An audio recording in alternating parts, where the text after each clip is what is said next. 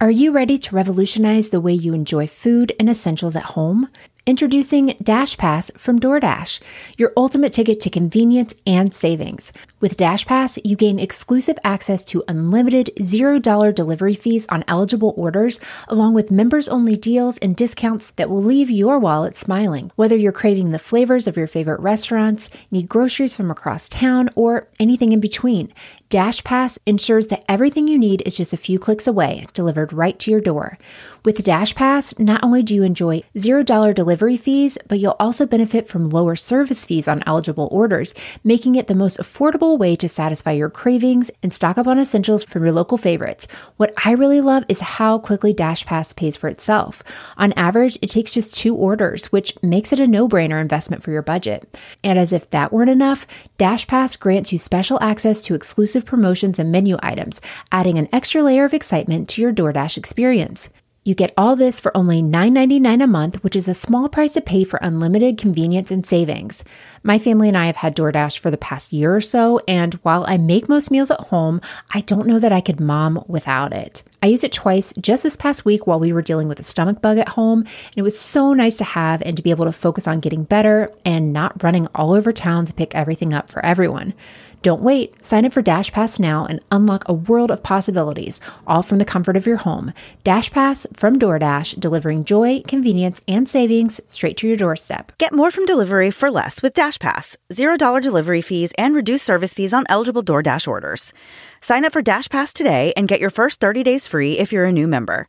Subject to change. Terms apply. Open the door to $0 delivery fees and savings you can't get anywhere else. Sign up for Dash Pass today only on DoorDash and get your first 30 days free if you're a new member. Subject to change, terms apply.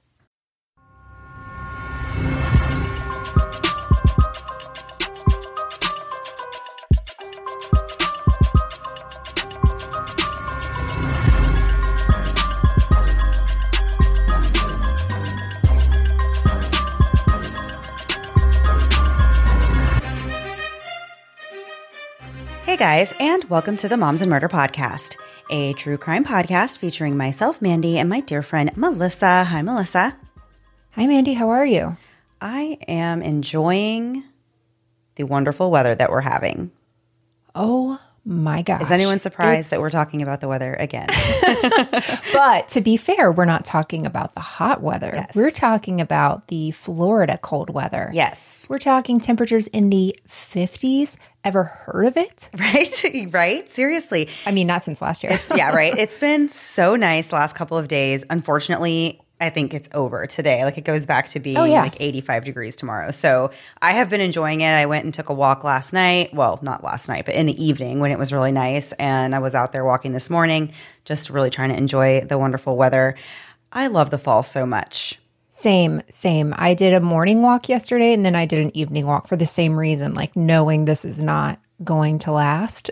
Yeah. I was like, this is so great. I don't have to wear like my 50 million sunshade giant hat I've sent you a picture of me in that's just so incredibly humiliating, but sun protection is key. So, um, yeah, so it's been so nice. Just it's beautiful outside. Oh my gosh. Yeah, yeah. This is when living in Florida, you're like, this is great. I know. Well, every year at this time when it gets to be around these, you know, wonderful temperatures, I'm always like, where can I live that has this weather most of the time? I don't know where that would be. Yeah, tell us. I'm willing to leave. We can do this remotely. Yeah, for real. So, yeah, so October is in full swing and it's still spooky season. We're in the middle of it. So, there's all kinds of spooky shenanigans going on right now. And we thought, why not add to the spooky shenanigans? Well, I thought that. I don't know if Melissa thought that. At this point, I'm just on board for these things. Like, I don't fight it anymore, but I'm not like super thrilled every time. Right. So, this week, instead of covering just one case like we typically do, we're going to do something a little outside of the box. So, our wonderful right hand woman, that's Haley, uh, she suggested that we could do an episode where we talk about famous horror movies that are actually based on true events. Scary. Yes, for me, I didn't need to know any of this. Yeah, and I'm willing to bet that the movies we're going to talk about today are ones that you've likely seen, or at the very least, you have heard of them. But you might not have known that these hit flicks had any basis in reality whatsoever. If you had told me that Scream was anything other than pure fiction, I would simply just not believe you. The Scream movie always kind of struck me as being kind of corny and, to be honest, just not really that scary. And it's not really a movie that I think to watch if I want to be truly creeped out. What do you think about that Scream? movie? Almost ruined my life as a teenager. I I've told that story right where me and my sister had the chores of the kitchen or feeding the dogs, and my parents lived like way out in the woods, and I decided to literally do dishes for the rest of my high school career. And all she had to do is bring the dog food outside because that movie messed with me so much. So speak for yourself when you say it's not creepy. I don't know anymore. I don't know if I'm normal anymore. No, you know, my daughter loves them, and that's totally shocking to me. Like, you would like watching movies with her. She is like super into, you know, I love that. scary movies Yes. and stuff. Yeah. I can't. She watches them with my husband. So it works. So, according to IMDb, the plot of Scream is this. A year after the murder of her mother, a teenage girl is terrorized by a new killer who targets the girl and her friends by using horror films as part of a deadly game. And of course, I probably don't need to tell anyone that the killer in the movie wears an all black cloak kind of looking outfit with a full face mask that looks kind of like a creepy long white ghost face and a black hood. The movie was directed by Wes Craven and has a cast of absolute stars of the time, in my opinion. There's Neve Campbell, Courteney Cox, David Arquette, and more names that you've surely heard of had a part in this movie. Drew Barrymore, she kicked the whole thing off. Oh, yeah. Oh my gosh, how could I forget Drew Barrymore? It's okay. she wasn't on for very long. She wasn't. But what many people probably don't know is that Scream was inspired by true events. Now, we'll admit that the screenplay is not very accurate um, at retelling the real story, but Kevin Williamson really was inspired to write the script for the movie after seeing an episode of ABC News' Turning Point in 1994 that was all about the Gainesville Ripper. So now another little sidestep here. I must be the world's worst true crime fan and podcaster because until this week, I had no idea that Gainesville even had a Ripper. Did you know? To be fair, every friggin' town has a ripper. Don't tell me that. oh yeah. oh, my turn to scare you. No, but there's like a lot of them, like because they have to come up with a new name. You know, every killer, and so they just went with the Gainesville Ripper. yeah, I know. I But just I think I got it confused with Ted Bundy. That's where I think I thought they were like that was another nickname, like when they were looking for Ted Bundy, because Gainesville, Tallahassee, he was like all in that area. Oh wow, Florida's gonna Florida. So, so Scream is not an accurate retelling of what the Gainesville Ripper really did in real life, but those events are what inspired the writer. He did change characters, location, murder details, and other details of the story, though. The original title of the screenplay was Woodsboro Murders, and it was later changed to Scream, which, as we all know, went on to become wildly successful, and it turned into a total of five movies, with a sixth one actually in the works. A series was also created from the Scream franchise, which I did find. I actually watched Scream this past week. You know, after I was done writing about this story, I was like, I want to watch the movies that we're going to talk about. So I watched Scream, and um, I don't think I ever saw any of the later installments of Scream. I think I only watched the one. I only made it to the first one, kind of like Final Destination. I'm that was my final destination. I wasn't going any further. But you know what I love more than Scream, which by the way, didn't love, ruined my childhood. I don't know why I sold it like that. Probably a lot of things. Everything. Yeah. Everything. Um, no, uh, scary movie. That was oh, fun. well, that was the. It was like a parody. Well, of course, that's what I liked. I don't want the scary one. I want the funny one. Okay, but we know you guys didn't come here to learn movie facts you could go- just Google by yourself in two seconds. That would have been a good Google the city. Miss Right. my opportunity. You're here for the true crime. So let us tell you a little about the real Gainesville Ripper and the events that inspired the original Scream movie. I will say, Mandy and I both said after looking at this, this is a pretty horrific story. It is. So um, we will tell it in our Moms and Murder way, not nearly as graphic as it actually was, but just so you get an idea. So, as we said, the events of the real crime took place in Gainesville, Florida in the fall of 1990. If you're not familiar with the Gainesville area, it's basically just a college town, but also a medical, like incredible Yes. medical facility. Yes. Yeah, we have friends that have been there and I've had surgeries there. They're they're incredible. So, Gainesville is where the University of Florida is located, and as such, the city is really heavily populated with college age people. It was in late August of 1990 that Danny Rolling terrorized the town when he went on a killing spree, murdering five college students over a period of four days. Classes were set to begin on August 27th that year, but students began moving into their dorms the week before. Sonia Larson and Christy Powell were two of the students who had enrolled at UF that semester. Sonia moved to Gainesville from Deerfield Beach, and Christy moved from Jacksonville. And the two women were going to be roommates living in an apartment about eight blocks from the college. In the early morning hours of August 24th, Danny Rolling, who would later be known as the Gainesville Ripper, broke into the apartment where 18 year old Sonia and 17 year old Christy lived. He broke in through the back door by wedging a screwdriver into the door jamb. When he broke in, he was armed with a pistol and a Marine Corps Ka-Bar knife. Christy was asleep on the couch downstairs when Danny found her. He stood over her for a while and contemplated what to do. What he decided to do was leave Christy asleep while he went to scope out the rest of the apartment. Upstairs, he found Sonia asleep in her bedroom. Danny attacked Sonia while she laid in bed, stabbing her in the upper chest area before putting duct tape over her mouth to silence her. Danny continued to attack Sonia while she fought for her life, but after about a minute, Sonia succumbed to her stab wounds. After killing Sonia, Danny made his way back downstairs where Christy was asleep. He put a double strip of duct tape over her mouth and taped her hands behind her back. Danny then cut Christy's clothes off and raped her at knife point. When Danny was done, he forced Christy to lie face down on the floor and then he stabbed her in the back five times, killing her. After the bodies of Sonia and Christy were found, the investigators noticed the way Sonia's body was posed. Her clothes had all been taken off, and she was lying back on the bed with her feet on the floor and her hair fanned out. One of the women also had soap on her body. Duct tape had been used on both women, but it had been removed before the attacker left, which police believe was an effort to clean up DNA, blood, fingerprints, and any other potential evidence. The next victim of the Gainesville Ripper wasn't a student at UF, but she attended the local community college there called Santa Fe. Krista Hoyt was an honor student who lived in an apartment off of a one lane dirt road in Gainesville, and her apartment was less than two miles from Sonia and Christie's.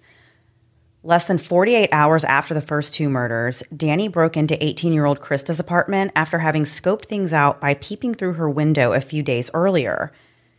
He pried open the sliding glass door using a screwdriver and entered her home with the same pistol and knife that he used in the first murders.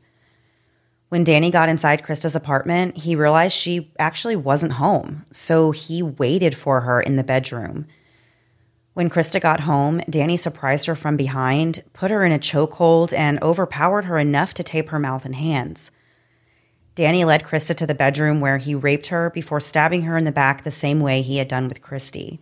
He then posed Krista's body before leaving, but later on, after worrying that he left his wallet in the apartment, Danny went back and decided to decapitate Krista.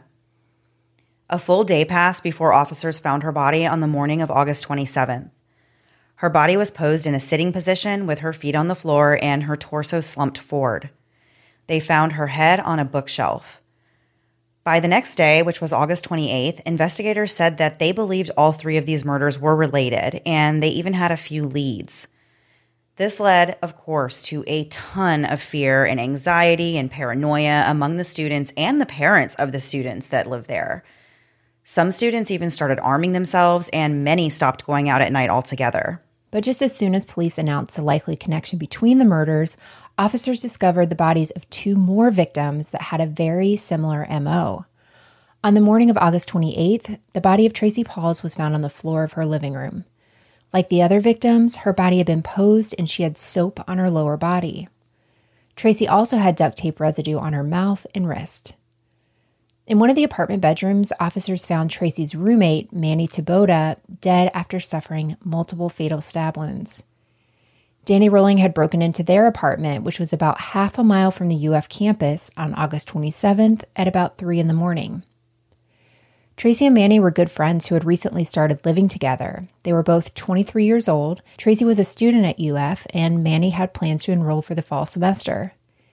Danny again broke in through the sliding glass door using the same screwdriver as before and carrying the same weapons. Manny was asleep in the first room that Danny went into. Both men were over six feet tall and about 200 pounds, but Danny stabbed Manny in the solar plexus and penetrated his thoracic vertebra. Manny woke up during the attack and tried to fight Danny off, but Danny continued to stab Manny in the arms, hands, chest, legs, and face until Manny died. When Tracy heard the commotion coming from Manny's room, she went to check things out. When she saw Danny, she ran back to her room and tried to barricade herself inside, but Danny was able to break down the door. While still covered in Manny's blood, he overpowered Tracy, taping her mouth and hands. He then removed her clothing and raped her before stabbing her in the back three times. He then cleaned and posed her body in the living room, where she was later found by officers. The anxiety level in Gainesville at this point was at an all time high when word about these college student murders were starting to spread. The entire town was living in fear, with young people legitimately terrified that they could be the next victim of the Ripper. Mental health experts were even brought in to help the area residents cope with this anxiety and stress. During the day, things didn't seem so scary, but at night, after all the streetlights were out, people really started to panic. Some even took turns on watch duty. People were so paranoid they thought they saw the Ripper everywhere they went, and they were constantly calling the police to report every suspicious man that they encountered. At one point, the police were averaging 1,400 calls per night, which averages about to one call per minute. For months, there were no solid leads. But in November, Gainesville investigators got a tip from authorities in Shreveport, Louisiana.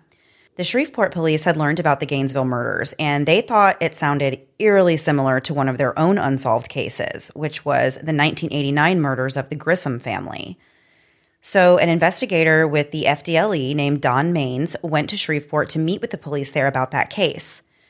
We aren't going to give a ton of detail about this specific case because there was a child involved, but just know that it was very similar to the other murders in Gainesville. The female victim's body had been posed and cleaned and was also found with tape residue on her. The cases were eventually connected, but investigators still didn't know the identity of the killer. Not long after Officer Maines went to Louisiana, a woman named Cindy called the police and said that she believed she knew who was responsible for the college student murders in Florida. As it turned out, Cindy was from Shreveport, but she had been on a trip through the Florida panhandle recently and she saw a news report about the murders and it instantly made her think of somebody she knew, and that person was Danny Rolling. Investigators looked into his name and learned that Danny actually lived with his parents about 10 minutes away from the Grissom family at the time of their murders in Louisiana. So at this point, the police are thinking that Danny is looking like the perfect suspect. Isn't that so wild though? Because if you think back to when this took place, it's not during a time of social media, 24 hour news, anything like that. Right. Just to be passing through, happen to see this news report and think, oh, I know somebody like this, and go through with, you know, making the call to call to the police. Who knows what would have happened if if she hadn't done that? To me, that just sounds like one of those incredible cases of intuition, like leading you to give the tip because oh yeah that's like i can't imagine like hearing a news report or something and like thinking i know the person who could have done this or i have like that i felt strongly enough that it was a possibility that i would actually call the police and give their name and everything like that like she right. had to have really felt like some deep conviction that he was possibly connected to these crimes right i mean you could ruin somebody's life if you're right. calling in about the wrong person but obviously that was the right thing to do so soon, investigators found out that Danny had been arrested back on September 7th for a robbery about 40 miles south of Gainesville, and he was still in jail. His blood was tested and it matched the blood at the crime scenes. Since he was already in jail, he wasn't arrested for the murders, but he was later indicted for the murders of Sonia Larson, Christy Powell, Krista Hoyt, Manuel Taboada, and Tracy Paules. He was also charged with three counts of sexual battery and three counts of armed burglary of a dwelling with battery. He actually wasn't charged in the Grissom family murders. Danny pleaded not guilty to the charges. On the first day of Danny's trial, February 15, 1994, he decided to change his plea to guilty on all counts. Before the court got started, Danny said he wanted to address the court. He said, quote, Your Honor, I've been running from first one thing and then another all my life but there are some things you just can't run from, and this being one of those. End quote. After the penalty phase, the jury recommended that he be sentenced to death for each murder. On October 25, 2006, Danny's execution was held at the Florida State Prison. Before he was executed, he wrote a confession letter to the murders of the Grissom family. His last meal was lobster tail, butterfly shrimp, baked potato, strawberry cheesecake, and sweet tea. But he did not offer any last words. Instead, he sang a gospel hymn in what was described by the Gainesville Sun as being a quote, clear, calm voice that rang through the room, end quote. Danny's microphone was shut off at 6:01 p.m. He was pronounced dead at 6:13 p.m. Although this is not quite the way the plot of the Scream movie went, now you know about these events that inspired Kevin Williamson to actually write the script. And we still have more to get into after a quick break to hear word from this week's sponsors.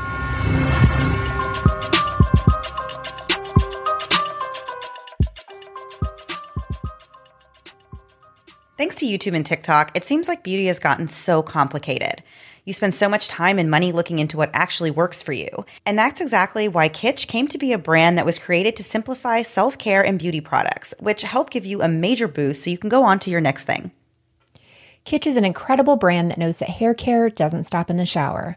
Where are my lazy girls at? Do I have the perfect product for you? But also for me. Kitsch has heatless satin curling rollers, and in the words of Robert Durst from HBO's Jinx, say bye bye to heat damage. But also, there's no more rushing out the door trying to curl your hair. You can literally sleep in these things, and it's actually very comfortable. Kitsch also makes quick dry hair towels, which are perfect to use on those days when you're in a hurry, or like I like to say, on days that end in Y. Kitsch also has satin pillowcases, caps, and eye masks. Plus, the satin is vegan and cruelty free, which makes it so great for your hair and skin while you sleep. Plus, Kitsch is affordable. Frankly, I was shocked to see how affordable Kitsch actually is, especially when you see how amazing the quality is. Kitsch is offering you 30% off your entire order at mykitsch.com slash murder.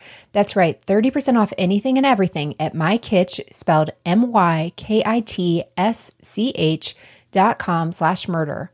One more time, mykitsch.com slash murder for 30% off your order.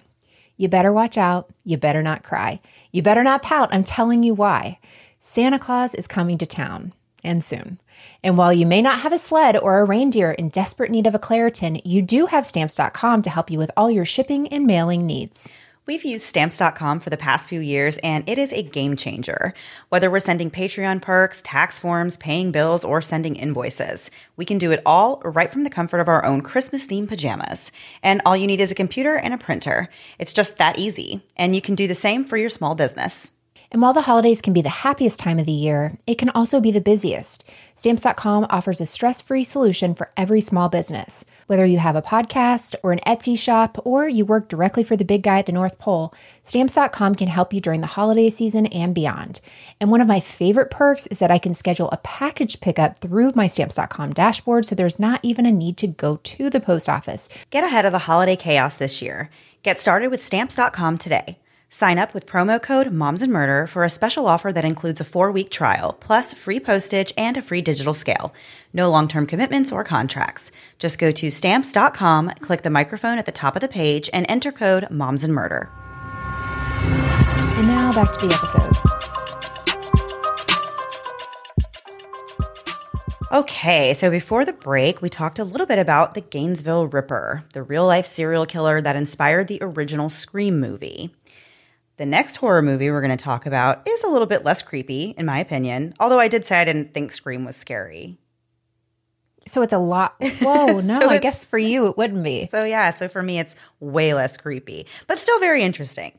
Yeah. So, as Florida residents, Melissa and I know the best way to avoid being eaten by a shark is to simply stay out of their home. Wouldn't you agree, Melissa? That's the best way? A hundred percent. So I personally don't like going beyond waist deep in the ocean, just out of respect for nature, but also because I've heard enough news reports about shark bites to know better.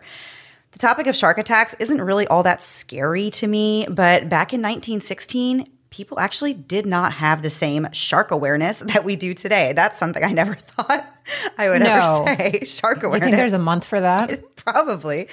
Um, but it's believed that the real shark attacks of 1916 may have inspired the book that was later adapted into the movie that we all know and love as Jaws. The book, written by Peter Benchley, tells the story of a great white shark that preys upon a small resort town and the voyage of three men trying to kill it. The three men in the book were Martin Brody, a police chief, Matt Hooper, a marine biologist, and Quint, a professional shark hunter.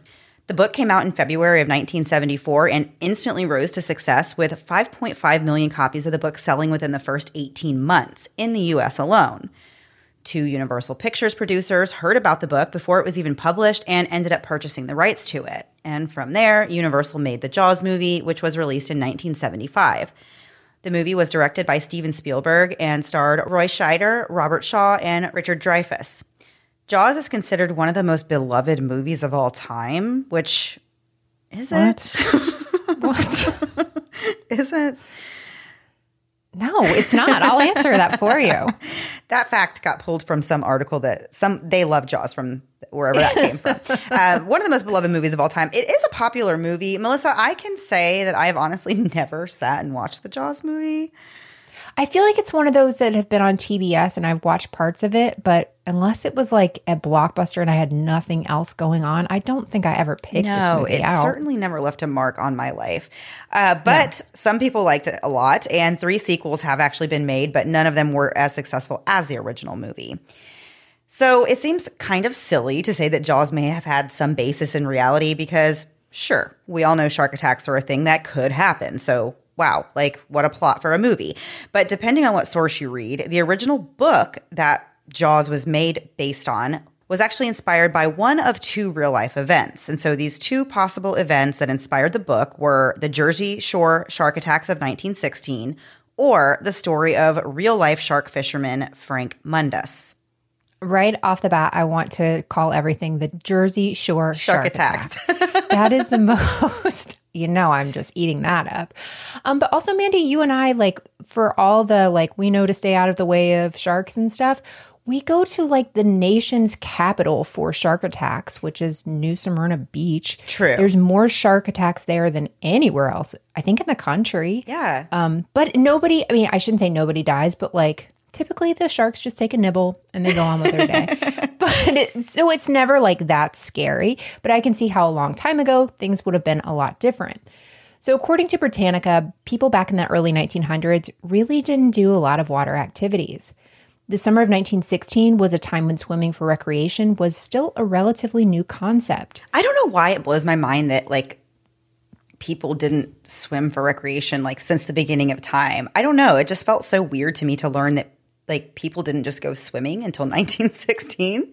I got to be honest, before 1916, I don't think people did anything for recreation. They were trying to live. That's true. So- okay. So floating in a pool wasn't at the top of their list. but I'm with you because it's like, huh, I didn't know Yeah. swimming was like around for a hundred years. Yeah. Weird. So a heat wave had hit New Jersey that year, and the beaches were more crowded than ever with people looking to cool off in the water. During that summer, over a 12 day period, four people were killed and one was seriously injured in shark attacks. The first attack was on July 1st in Beach Haven, New Jersey.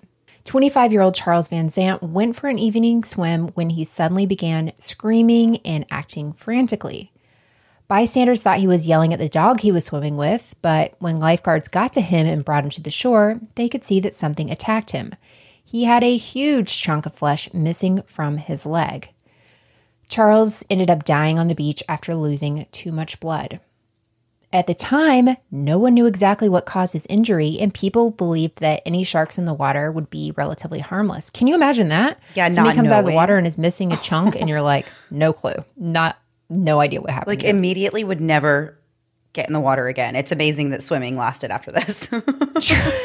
Imagine the things that probably have ended over like thousands of years because something like this happened and people were like, Nope. not doing that again. so some people even speculated that a sea turtle could be responsible. I don't think that's that wild. Sea turtles scare me. Well, We have to be so careful with flashlights and lights. yeah, but they're so sweet and cute. I mean, I guess they can bite and snap. Mandy. yeah. I'm thinking snapping turtles. They're not all But that sea way. Turtles are like not aggressive. They're like beautiful and peaceful. I like when they when you see like the nature videos and they run into the water. the babies, That's fun. yeah. Yeah. You know, like know most, most of them don't even make it to adulthood, but that's kind of depressing. Okay. Why are we adding that? so, five days later in Spring Lake, which was about 45 miles north of Beach Haven, another man, also named Charles, also didn't have a lot of names going around at that time, he was swimming with friends when he was pulled underwater. Charles started flailing around and yelling for help while being dragged under the surface. Two lifeguards were able to pull him onto their boat and realize the severity of Charles's injuries. Both of his legs were gone below the knee, and he also died of blood loss. After the second attack, people really started to panic, and as the news spread, more people were hesitant to get in the water at the beaches. On July 12th, an 11 year old boy named Lester was attacked and pulled underwater. An adult man named Stanley tried to save the boy, but he was also attacked. Both sadly died of their injuries. Later on the same day, another 12 year old boy was bit in the leg while swimming, but he survived. Two days later, two men were fishing near the same creek where Lester and Stanley were attacked when they encountered an aggressive shark. The fishermen killed the shark in self defense, and the shark attacks stopped happening in the area. But these shark attacks forever changed how people view sharks. Shark panic, which is not a phrase I've heard before, took over the East Coast with cash rewards being offered for sharks. The mayors of beach towns had the waters encircled with fences and nettings, and lifeguards were given shotguns and Oh harpoons and long lines that had dead lambs on them for bait. I think we should stay out of the water. If we have to go through all this, Can you imagine that being like your beach experience? I'm just like envisioning like netting in the water and like lifeguards. you're swimming with like a dead with- lamb. I can't. That's Okay, but I was already still like amazed every time we've said lifeguard in the story because I'm like, what? How how have they only been swimming for like two years and they're like, you know what? We need people to save each other's lives right. in here. Yeah. I didn't think swimming was even a thing. okay, so back to shark panic. I can't get over the idea of harpoons and lambs. Like this is obviously so messed up. Just like you're wanting them to save your life, but they're too busy leading a dead lamb along. I don't get it. Weird, weird times. So it was weeks before anyone actually felt comfortable getting back in the water to swim. I don't even think it had to do with the sharks. I think it had to do with the lifeguards. but when World War One started a year later, people were a lot, lot less worried about sharks in the ocean, which is something that will happen when a world war starts. In 1974, when Jaws was actually released, this fear comes back and it really hasn't gone away since. Although I don't feel like people, well, no, that's true. People will say that they're scared of shark yeah. attacks. I mean, I am. I just said that's why I don't get in the ocean very far. But see, I, I really am always just like, and me, who's scared of everything, is like, ah, somebody else will get chewed on before me. I always make sure other people are out further. No, like, see, I'm scared of sharks. I'm scared of alligators. I don't like um, I don't like alligators. waters in Florida. You know, but you love water. I do. Florida. I just like to be sitting with you? I like to sit where I can look at the water, but I don't really like getting in. It kind of freaks me out a little bit. I think you need to just like get a big glass of water and, stare and play oceans. it's a lot safer. Oh gosh. Okay, so back to the story. The truth of the matter, though, is sharks rarely attack humans. You're actually more likely to die from a vending machine accident than a shark attack. Okay. Which is, I didn't even know I was supposed to be scared of vending machines, Mandy. There's enough vending machine deaths to have a statistic. There is a statistic. According to Freakonomics, the yearly risk in the US of dying from a shark attack is roughly 1 in 250 million. So I'd actually like to know what uh like getting into a shark attack is cuz I'm just waiting for my number in New Smyrna. But um the risk of dying by a vending machine is 1 in 112 million. I need to know how. What happens? Is it people trying to climb in them, or like what is happening? it, I think it's it's got to be people shaking them. Like their Snickers doesn't come out, and you know what happens when you don't have a Snickers, and you shake it, and it's Dunzo for you. I don't know what happens. I mean, it smashes you. Oh, it falls Hulk over? smashes you down to the ground. or or like the small child standing next to you. I don't know. Like that's crazy. in obituaries, you know how like sometimes they don't put the cause of death, and you're like, hmm, I wonder how they Yeah. died. I wonder if that's these I people. know. If you don't put how you died in your obituary, I assume it's a vending machine at this point. That's where the statistics are coming from. All right, but there's actually another theory that the shark hunter Quint from the original book that inspired Jaws was actually based off of real life Captain Frank Mundus, who ran a charter fishing boat out of Montauk, New York for 40 years. So, Captain Frank was described as being loud and shameless, and he had a personal grudge against sharks. I just, it, was a different time. It was a different time. I feel like he was not given a harpoon and he was tipped. yeah, so Captain Frank was known for his odd style of dressing. For example, he would wear a hoop earring in one ear, an Australian slouch hat, and a large shark's tooth around his neck. And he also painted one of his toes red and one of them green to remind himself which direction was which, because maritime markers are red and green and tell you where you are in the channel and what direction you're going. So he had painted, I guess, his right toe red and his left toe green. I don't know what he was doing with that. I uh, can't take you seriously on anything if you have a personal grudge against sharks and play your direction by point by painting your toe. I don't get it. I mean, it's kind of a good idea, I guess. If you're like, don't give it to him. you're Like, don't give it to you, him. If you are living on the water, I guess maybe I don't know. Anywho, so whenever he would come back into dock, though, he would always be hauling these shark carcasses that he hunted and caught, you know, from behind his boat. Sometimes he would have them hanging from like high points on the boat, and he would come into the dock very loudly and bragging, and it would just be this whole big to do about, look at me, I caught all of these sharks. So Frank became pretty famous for all of these shark hunting endeavors that he was going on. He would bring back these creatures from the deep, and people would come from all over to get a glimpse of these never before seen monsters, as they called them. Unfortunately, Frank often harpooned the sharks rather than baiting them with a rod, and he didn't use the sharks for anything afterwards other than grinding up the carcasses and using it for chum. But he did become a worldwide sensation and started calling himself the Monster Man, and he made TV appearances on big shows like David Letterman and Larry King, where he was telling these wild tales about these shark hunting adventures. Why would you on earth, like just from a marketing perspective, why would you call yourself the monster man and not the shark man? That doesn't make a, a, lick of sense. I mean, they knew they were sharks, but like, I guess maybe at the time they didn't know there was so many. I don't know. I guess they thought this is what monsters are. he was on know. David Letterman. they knew what monsters were. R.I.P. Larry King, but David Letterman is still around. so, anyway, years later, Frank said that he regretted all the sharks that he killed because, as we said, he was just like, yeah, really a monster. For, Actually, yeah, he was a monster. He was for no reason going out and killing these animals, hunting them down. And he said he regretted all of the sharks that he had inspired other people to kill. And so he actually started giving talks where he was urging protecting and preservation rather than glorifying the death of these sharks. So I guess good for him. That's good. Yeah. A little late. Yeah. So, Paul Benchley, who, as we said, was the author of the Jaws book, has always said that Frank Mundus had nothing to do with the character Quint. But according to Frank himself and those who know him, he was definitely the basis for that character, which maybe, but also maybe you're just like really full of yourself and want to be.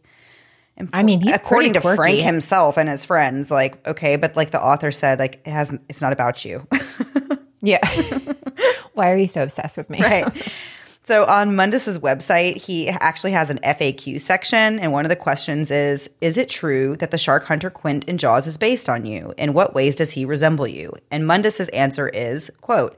Yes, he was. He knew how to handle the people the same way I did. He also used similar shark fishing techniques based on my methods. The only difference was that I used handheld harpoons after field testing harpoon guns and discovering that they didn't work. The dart would pull out after hitting the fish. So Montauk businessman uh, Joe Gaviola told 27 East News, quote, if you read the book, Quint is everything Frank was. Benchley spent weeks fishing with him. Give me a break. He is Quint. So maybe oh, well, I Benchley left that out. Yeah. I guess I forgot about that part. and lastly, the Jaws movie is also said to have a possible connection to an unsolved murder, a case known as the Lady in the Dunes. As the moniker suggests, a woman's body was found in the dunes about a mile east of the Race Point Ranger Station in Provincetown, Massachusetts on July 26, 1974. There was no sign of a struggle, but the woman was found nude, lying face down on a light green beach towel with her head resting on folded Wrangler blue jeans. She was laying on half the towel as if someone else had been lying on the other side with her at some point. A blue bandana was tucked beneath her head, and there were piles of pine needles where her hands should have been. The woman's body was left a few dozen feet away from the sandy roads that people used to explore the coast. There was blood found in the area, but authorities believe the woman was killed somewhere else and then brought to the beach and posed in this way. Autopsy reports showed that she died from a blow to her head and she had been deceased anywhere from 10 days to three weeks before her body was found. Her hands were missing, presumably to prevent identification through fingerprints, and her head was nearly severed from her body. The left side of her skull had been crushed. No weapons were found at the scene. The unknown woman's body has since been exhumed twice as DNA technology has progressed. The first time was in 2000 in an attempt to confirm her identity. In May of 2010, a new composite photo was created using state of the art computer analysis. Unfortunately, despite advancements in technology, the woman's identity has never been determined. It's estimated that she was somewhere between 20 and 40 years old, around 5 foot 6, 145 pounds, athletic build with long auburn or reddish blonde hair. She was found with her hair tied in a ponytail and pink nail polish on her toenails. The woman also had extensive dental work done, which was worth about $10,000 at the time. Many theories have surfaced about what happened to the lady in the dunes and who she was. One theory is that mobster Whitey Bulger was responsible. Another theory was concocted by Stephen King's son, Joe Hill. Joe theorizes that the mysterious woman was actually an extra on the set of Jaws. He claims that 54 minutes and 2 seconds into the movie, there's an extra in the crowd that looks a whole lot like the composite sketch of the woman. She was wearing blue jeans and a bandana in the film. The filming for Jaws took place about 100 miles from where the woman's body was found, and it was going on not long before she was found. Joe has admitted to some flaws with this theory, like the extra in the movie wasn't wearing the same type of Wranglers found with the body, and that blue bandana was actually worn by six women in the movie. So there's probably nothing at all to this silly theory, but weird for Stephen King's son to be like, "Oh, I've figured this he out." He wants to put his hat in the ring on theories. yeah, that's that's super bizarre. Yeah. And we still have the creepiest horror movie real life connection yet. Coming up after one last break to hear word from this week's sponsors.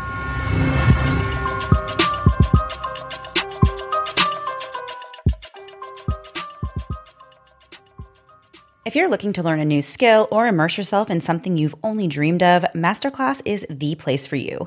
With Masterclass, you can learn from the world's best minds anytime, anywhere, and at your own pace. You can learn how to make delicious Texas style barbecue from Aaron Franklin, improve your writing skills from Judy Blume, or learn interior design from Kelly Wearstler. With over 150 classes from a range of world class instructors, that thing you've always wanted to do is closer than you think. Speaking of Kelly, I just started her interior design class. I love a beautiful home, but I don't really know where to start. The fact that I don't have a hundred photos of Prism Mike just hanging all over my walls is a miracle. Kelly breaks down the rules of interior design and easy to digest lessons, and she really gives great examples of what she's explaining. Plus, lessons are only about 10 to 15 minutes each, and I can skip around if I want, making the classes work for me. And while I love TikTok, there is nothing like watching a cinema quality class taught by world renowned instructors. I highly recommend you check it out. Get unlimited access to every class, and as a Moms and Murder listener, you get 15% off an annual membership. Go to masterclass.com slash moms and murder now. That's masterclass.com slash moms and murder for 15% off masterclass. With one of the best savings rates in America, banking with Capital One is the easiest decision in the history of decisions, even easier than deciding to listen to another episode of your favorite podcast. And with no fees or minimums on checking and savings accounts, is it even a decision? Get started today. It only takes about five minutes to open an account with Capital One, and there's no minimum to open and keep your account. That's banking reimagined. What's in your wallet? Terms apply. See CapitalOne.com slash bank.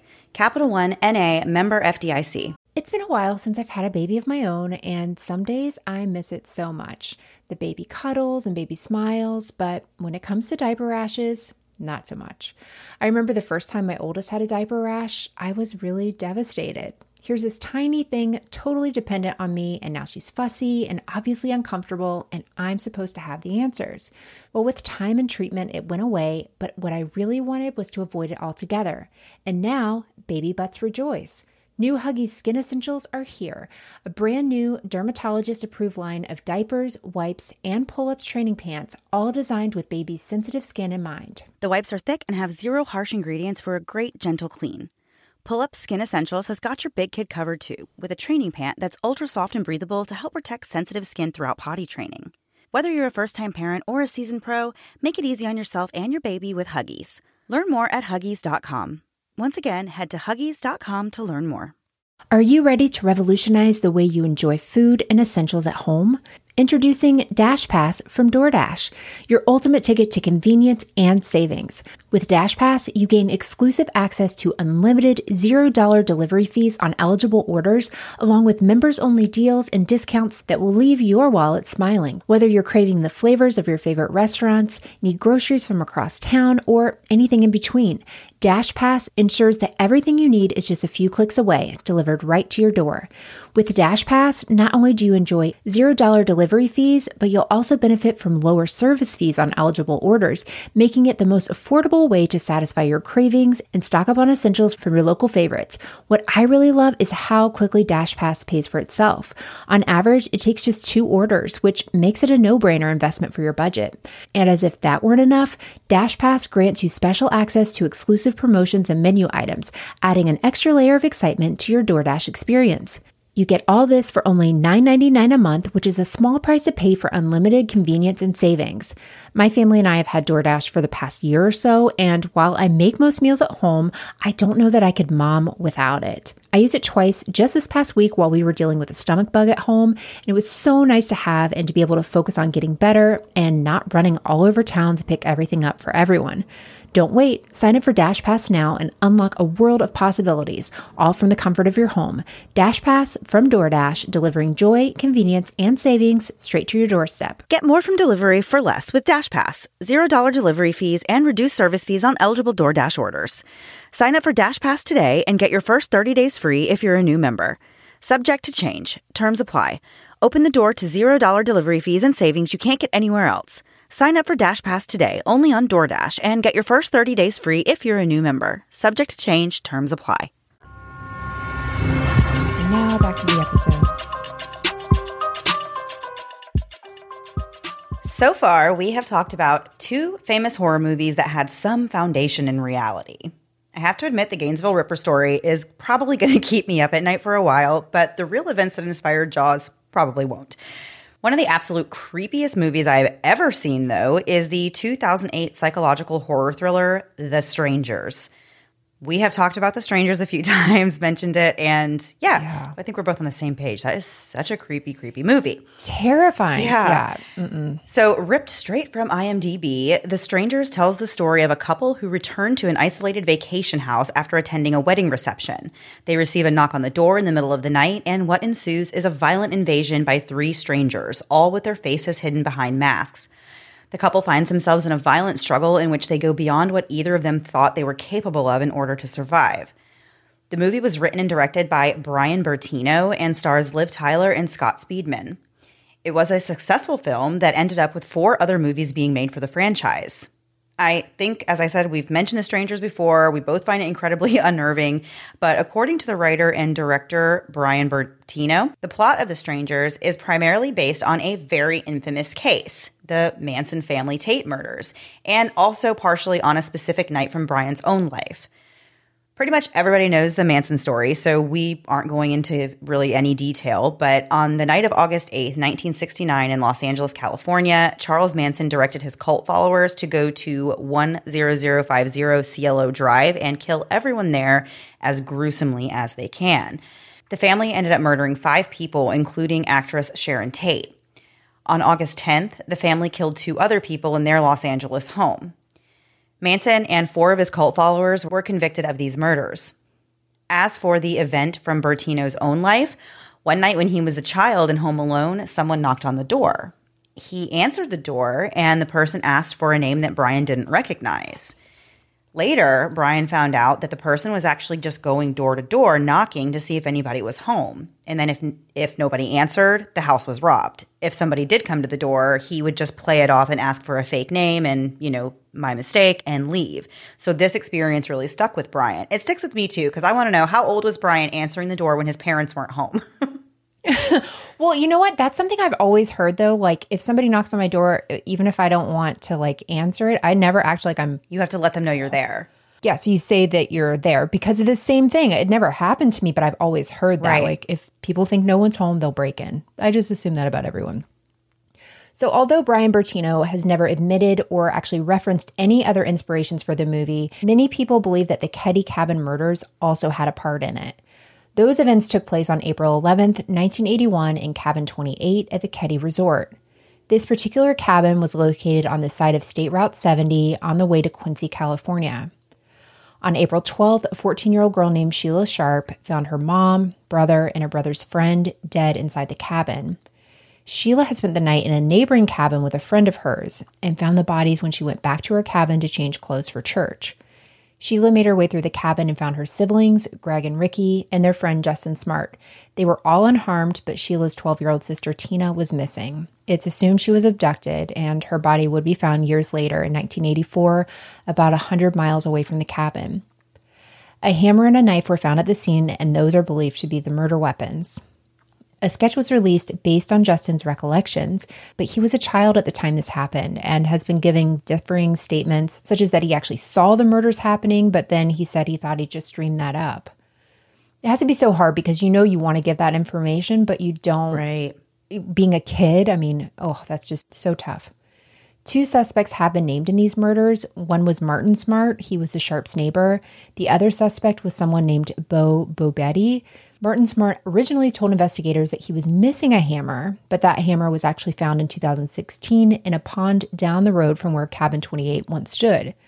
Investigators believe that hammer was placed there intentionally. I have a comment. Yeah, go ahead. So, Martin Smart, I didn't have any more information on this, um, but I am wondering is that Justin Smart's father? Because I he think was it the was friend that was in the room and who was, un- the kids were unharmed from that room. So it definitely makes me wonder.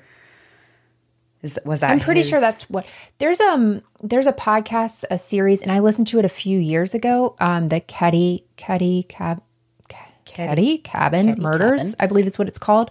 I should listen to that again, but I think I think that was the relationship um or stepfather. I, I can't remember. interesting. Yeah, that would make sense. Yeah. More sense, I guess. Another red flag is that Martin had fled Keddie Resort after the murders, and he wrote a letter to his then wife that said, quote, I've paid the price of your love, and now I've bought it with four people's lives. Like, what else could that mean? Right. That's that's wild. Both of the suspects have since died, but police think there are still two individuals out there that played a role in the murders, and the case remains unsolved to this day. I definitely want to listen to uh, whatever you listen to. You'll have to send me if you found a podcast about that. But you know That what? I'm sounds like having a moment where story. I'm like, did I make that up? I, I don't think I did, but I think it was definitely a few years ago because I don't remember very much about it. Or it might have been called the cat, whatever cabin number it was. I don't know. I'll have to look it up. Yeah, sounds very interesting, like a very interesting story.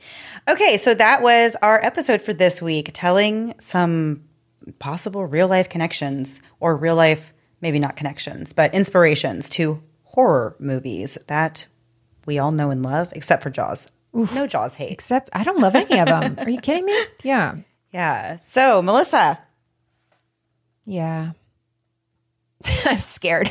So, Melissa, are you ready to turn the page and do some last thing before we go?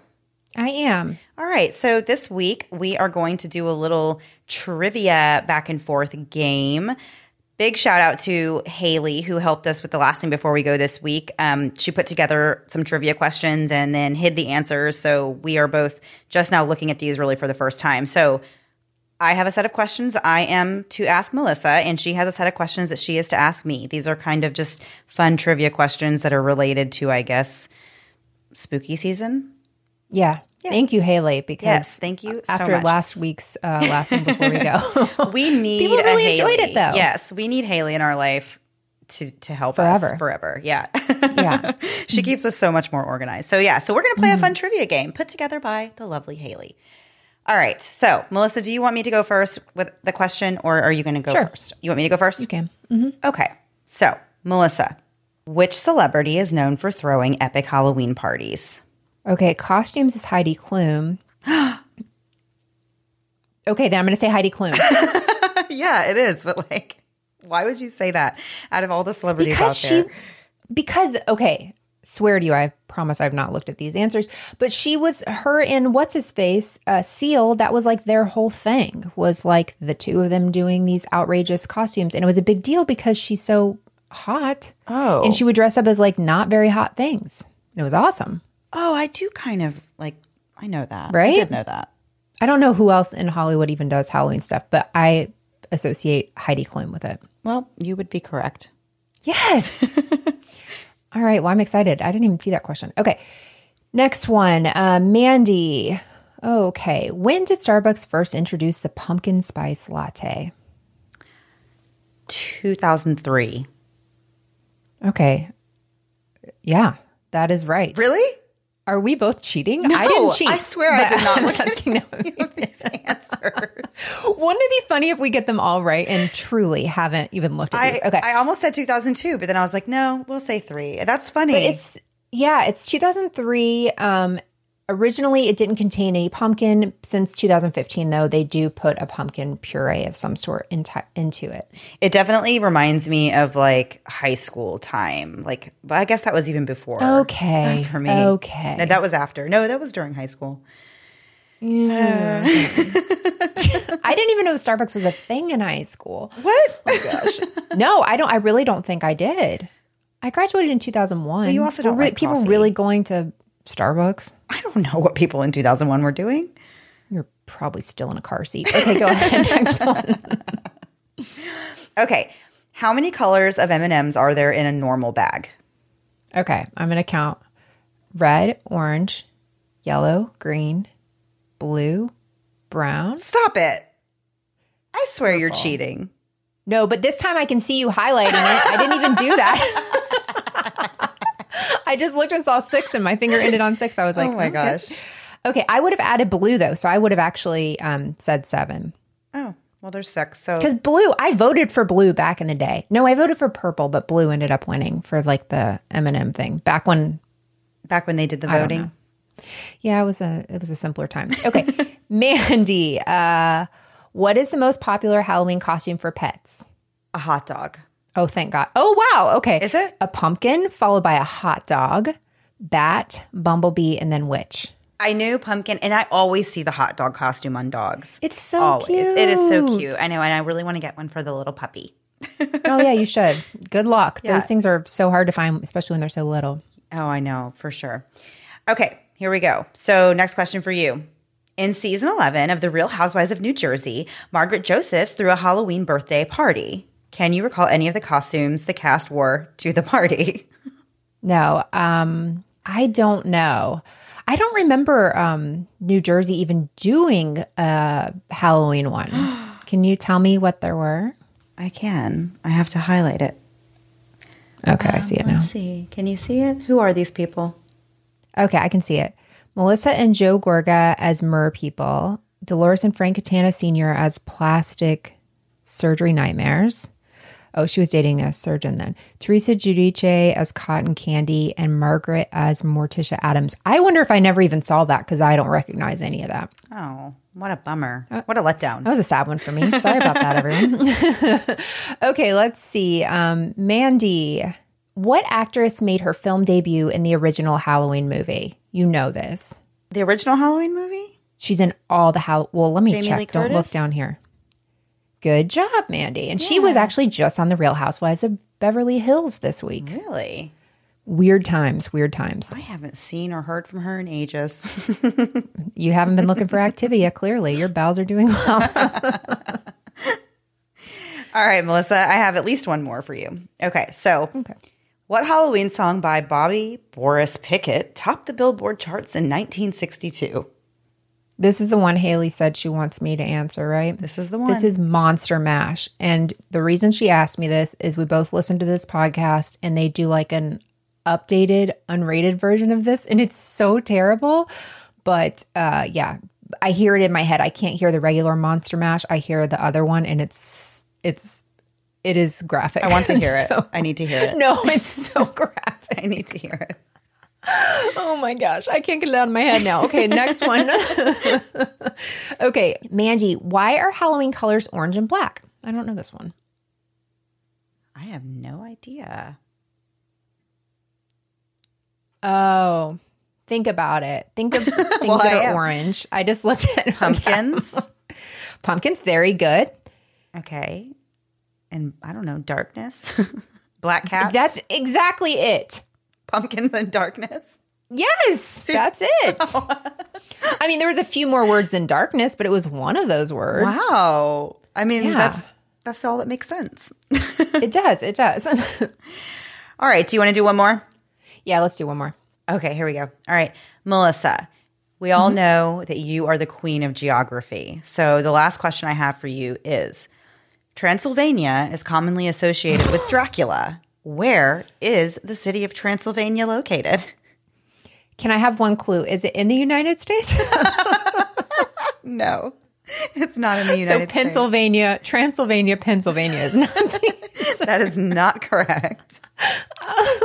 France. That's It is in what is it? It's in Romania. Oh. I am such an idiot. Okay. okay. When is the next time there will be a full moon on Halloween? Ooh. When was the last time there was a full moon on Halloween? Um, it happens every 18 to 19 years. Did that help you? No. Um, I'm going to say, I don't know, next year? Um, 2039. oh, So wow. A long almost time. as far off as you could have been. Well, I So it must have been last year or the year before. yeah, I was thinking it was like a trick question. I was like, maybe it's this year, and that's she's trying to trick me because it was a full moon recently. So I was trying to think if that lined up correctly with Halloween, but I was like, I don't know. I don't think it does. Wait, did you mean a full moon just like in life recently? Not like on Halloween. yes, but Oh no. this is worse than Transylvania, Pennsylvania. well, the moon has phases. So I was trying to think of like when was the last full moon and how long it was going to be until the next full moon. And I was like, does it fall on Halloween? Like, is that like a thing? but quick question, quick follow up. Do you know how long the phases are? Off the to do top of that my head, no, I don't. I appreciate your effort bringing mathematics and the lunar chart and I tried to. I tried really hard. honestly great effort. Great effort. oh my goodness. Okay, this has been a very fun little episode. It has. It's it's been something. Um also on Patreon this month we are doing another one sort of similar to this. So if you like this sort of thing, we're doing another movie based on a real life true crime event. Um and that's at patreon.com slash moms and murder podcast. Also, Apple Plus subscribers, that's a thing we have now. I'm working on uploading all of those to um to the server. It's it's takes a lot of time, so I'm putting up some every day. Um, but that is like a monthly subscription. If Patreon's not your thing and you use Apple and you want ad free content, it is there for you. Yay. All right, guys. Well, that was the episode for this week. We will be back next week, same time, same place, new story. Have a great week. Bye. Thanks so much for listening to the Moms and Murder podcast. Make sure to check back with us next week for a new episode. You can also find us at momsandmurder.com where you can connect with us via social media. Please make sure you subscribe and give us five stars because giving us four stars would be a crime. Thanks so much.